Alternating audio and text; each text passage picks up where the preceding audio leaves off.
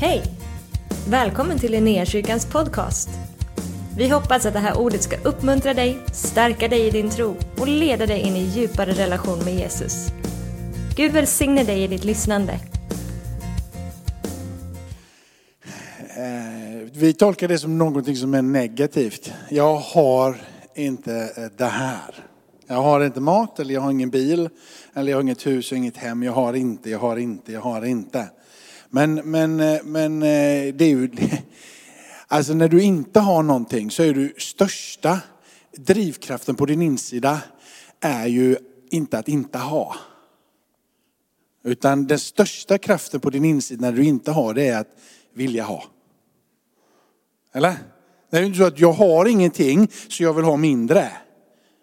Jag har ingenting så jag vill inte ha något. Utan jag har ingenting så jag är i behovet av att röra mig framåt. Eller?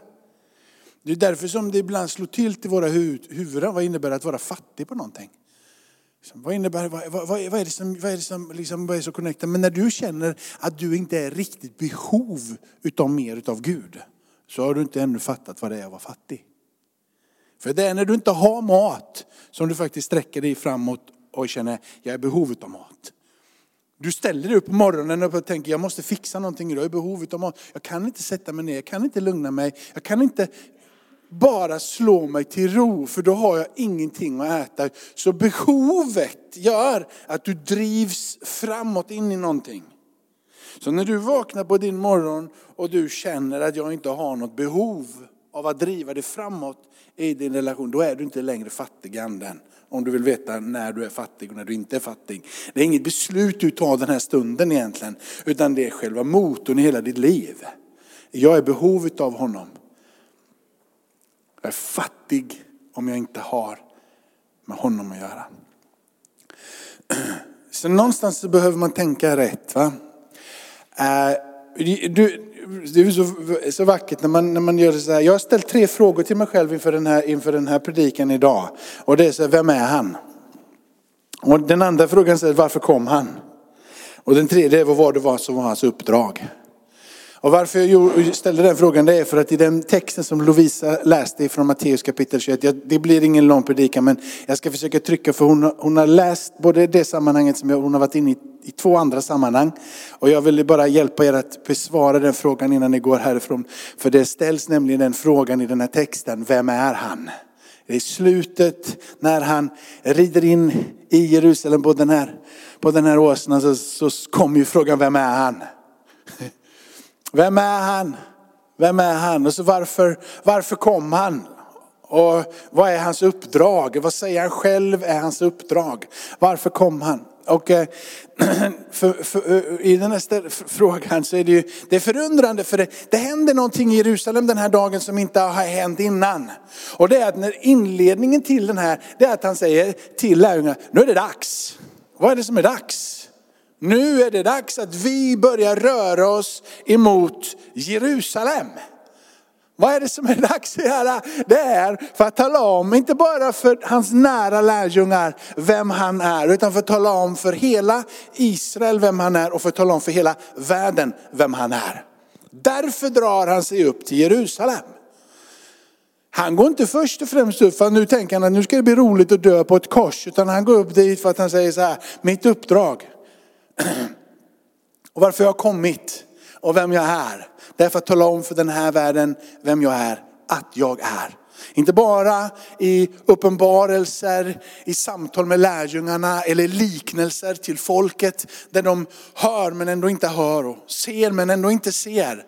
Utan han kommer till Jerusalem, upp den här veckan som vi igenkänner som stilla veckan som inleds idag och avslutas med att han uppstår ifrån de döda nästa, nästa söndag. Han är på gång för att tala om för hela gänget som är villiga att lyssna om med allting han gör, allting han andas, på allt sätt och vis.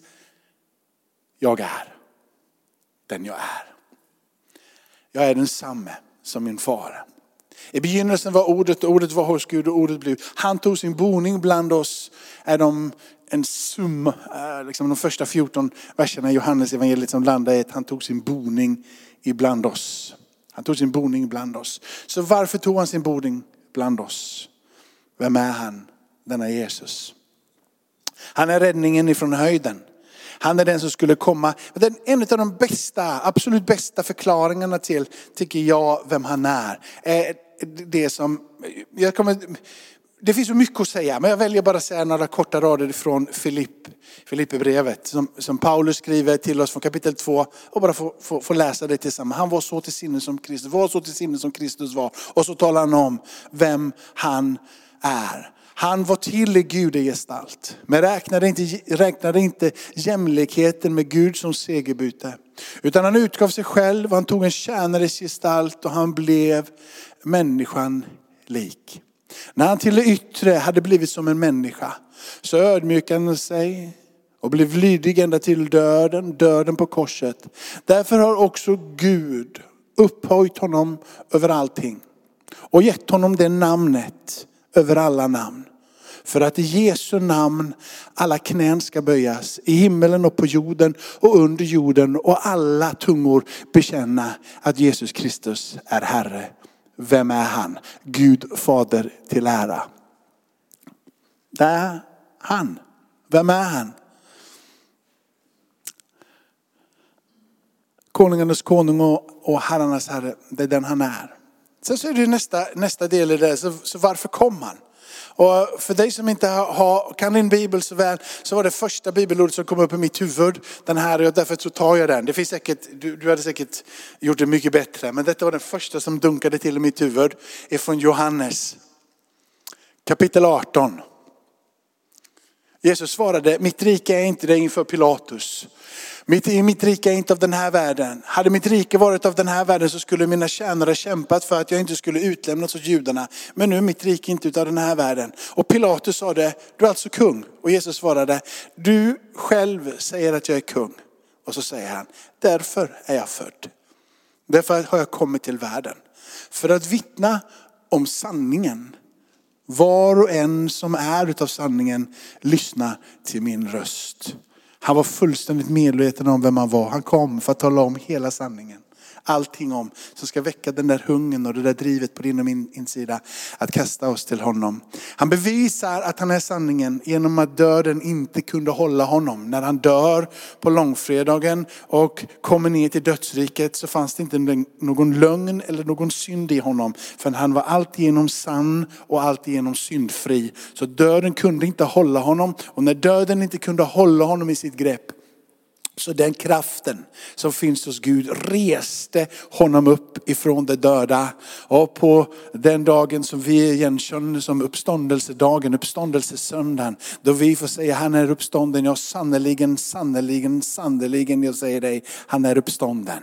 Han är verkligen uppstånden ifrån de döda och han lever idag för att han är våran Herre och våra frälsare, konungarnas konung och herrarnas Herre. Och alla tungor ska bekänna vem han är fullt ut. Han som visste varför han kom, visste också vad det var som var hans uppdrag. För när han, precis som Lovisa eh, talade ut, när han kom till synagogan efter att ha utstått en kampen emot den onde, så ställer han sig i synagogan och han säger, Herrens ande är över mig. Vi kan läsa om det från Lukas kapitel 4 och han citerar ifrån profeten Jesaja, Herrens ande är över mig, för han har smort mig för att kunna glädjens bud budskap för de fattiga. Han har sänt mig att utropa frihet för de fångna, syn för de blinda, att ge de förtryckta frihet och förkunna ett nådens år ifrån Herren. Det går inte på nog beskriva den resa som finns i evangelierna, eller som finns i hela skriften, ända ifrån första Mosebok hela vägen till uppenbarelseboken. Den röda tråden om han som skulle frälsa, han som skulle komma och han som kom. Och han som visade vägen för dig och mig. Han som borde få vara ditt och mitt fullständiga hunger. Sonens unika uppdrag innefattar enligt Jesus själv, inte någon annan, inte dig, mig eller någon annan utav de lärda som har funnits. Utan han talar ut tydligt själv vad hans uppdrag var och hans uppdragsbeskrivning. Förutom det som blev det självklara, att han dog och att han uppstod ifrån de döda. Så säger han, mitt uppdrag det är att komma och vittna om sanningen ifrån himmelen hit ner till er. Och i den uppdragsbeskrivningen så finns det att de som har ett brustet hjärta kan få ta emot ett helt hjärta. Att de som har känt sig och upplevt sig eller är fångarna kan få bli befriade fångar. De som inte kan se, säger han, ska kunna se. Så är du här och är blind så säger han att du kan kunna se med dina fysiska ögon. Är du här och du är blind i ditt hjärta så du inte kan se fullt ut vem han är så säger han att du kan få syn på din insida för att se vem han är. Och han säger att de som är betryckta i den här tiden, de som är under den ondes inflytande eller betryckta genom mänsklig, liksom människan vad det nu än må vara för någonting så finns det en frihet i det. Det finns en frihet i hans förkunnelse, en frihet i det namnet så den som är betryckt kan få uppleva den fullständiga friheten. I det budskapet som han förkunnar så finns det en fullständig frihet och det finns en väldig nåd. Det finns en nåd som sträcker sig hela, hela vägen. Och han som red in i Jerusalem. Det fanns i luften en förståelse även om de inte visste. För ryktet hade gått att han som heter Jesus, som är från Nasaret. Han den där Jesus, han har förunderlig kraft och makt över sitt liv. Han är förbi på något sätt naturlagarna. För när han är på sjön och det stormar så talar han till vinden och det blir tyst. Och när han står framför en som inte kan se och en som inte kan höra så börjar de se och höra. Och när du lägger bröd och fiskar för några få i hans händer så räcker det till flera tusen.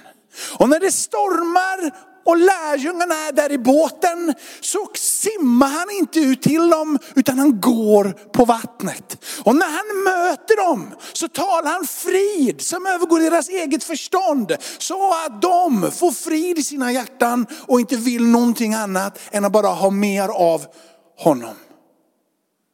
Och när den som är död kommer i hans närhet så talar han tydliga språk. När han säger, jag är uppståndelsen och livet. Och den som tror på mig, han ska leva om han än dör. Det säger han till den där Lazarus som har varit död. Och varit död så länge så att han enligt deras tradition hade börjat att lukta. Och var så död så att han var död så att han var död.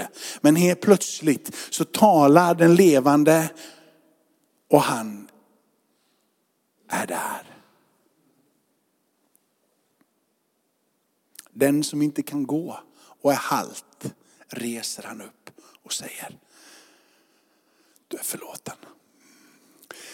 Denna veckan, utan den här veckan och utan det som händer under den här veckan så finns det ingen frälsning. Den här veckan är liksom A och O i hela din trosuppfattning. Greppar du inte den här veckan och den här veckan på något sätt får tala till dig så finns det inte mycket som skulle kunna tala till dig. Den här veckan är crescendot, det är centrum. Hans död, hans uppståndelse. Ja, att han föddes är viktigt. Inkarnationen är viktig pusselbit i det hela. Men han bevisade sig att vara Herre för alltid och vara likadan som sin fader. Alltigenom god, alltigenom sann och livet själv när döden inte kunde hålla honom. Den här veckan är förlösningen för dig och det är framtiden för dig. Han som dör och som uppstår den här veckan, han är ditt hopp vad det än du går igenom. Ska vi stå upp tillsammans? Därför den här stunden på, på avslutningen av den här gudstjänsten så har vi kastat oss på dig. Vi har sagt att vi vill vara med dig, vi vill älska dig, vi vill hungra efter dig. Vi har tagit emot nattvard och kommit till den platsen. Men vi inser också att vi behöver, du ber för oss och därför så vill vi be för och med varandra på slutet. Den här stunden Herre så vill vi be till förändrad frälsningsupplevelse, genombrott. Vi vill säga som vi sa innan, vi är hungriga men det här behöver vi få se hända slutet av den här gudstjänsten så får vi tala liv. För den här veckan är liv. In i brustna relationer, in i det som är trasigt på jobbet, in i det som är trasigt i våra familjer. In i den sjukdomen som våran kusin, våran faster, våran moster, vad den må vara. Vi talar hälsa och liv och vi ber till dig som är det mirakelgörande guden. Att du griper in i situation efter situation, att du rätar ur det. Mörker får lämna, ljus kommer. Tackar dig för att magont får försvinna den här stunden och aldrig mer komma tillbaka tankar som ibland blir lite luddiga och förvirrade och tröttheten som kommer på den här stunden. Så får tröttheten försvinna för det finns hälsa och det finns läkedom i ditt namn Herre. Tack för att det finns frihet i dig Herre. Den som är betryckt kan bli fri står det. Tack för att det finns nåd och åter nåd. Ska vi ta en stund till och sjunga och så framförallt så vill vi be med dig. Vi har bett och vi har hängett oss, vi har kastat oss på honom. Vi vill be med dig. Vi vill be det där, det här är mitt behov. Jesus ber för dig just nu. Vi vill be med dig, tillsammans med dig. Vi vill be för dig och vi vill be igenom dig. Vi vill be dig rakt igenom det där problemet ut på andra sidan. Va? Gud hör bön, han svarar på bön. Amen. Amen. Ska vi sjunga tillsammans och så ber vi tillsammans avslutningsvis på den här gudstjänsten.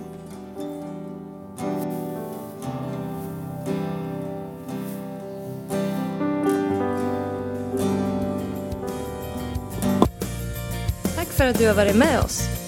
Hoppas du känner dig inspirerad av Guds ord och har fått nya perspektiv. Hör gärna av dig till oss och berätta om Gud har rört vid dig på något sätt. Vi är så glada att få höra vittnesbörd om vad Gud gör. Du kan mejla oss på adressen info och dit kan du även mejla om du har ett böneämne som du önskar att vi ber för. Eller om du har tagit emot Jesus och inte har någon bibel så vill vi mer än gärna skicka en bibel till dig. Skicka ett mejl med ditt namn och dina adressuppgifter till info.linneahuset.se så ser vi till att du får en. Om du vill ge en gåva till Linnéakyrkans arbete för att nå fler människor med evangelium så kan du swisha till 123 520 0993. Du kan också besöka oss på linneakyrkan.se för att få mer information. Välkommen tillbaka att lyssna snart igen.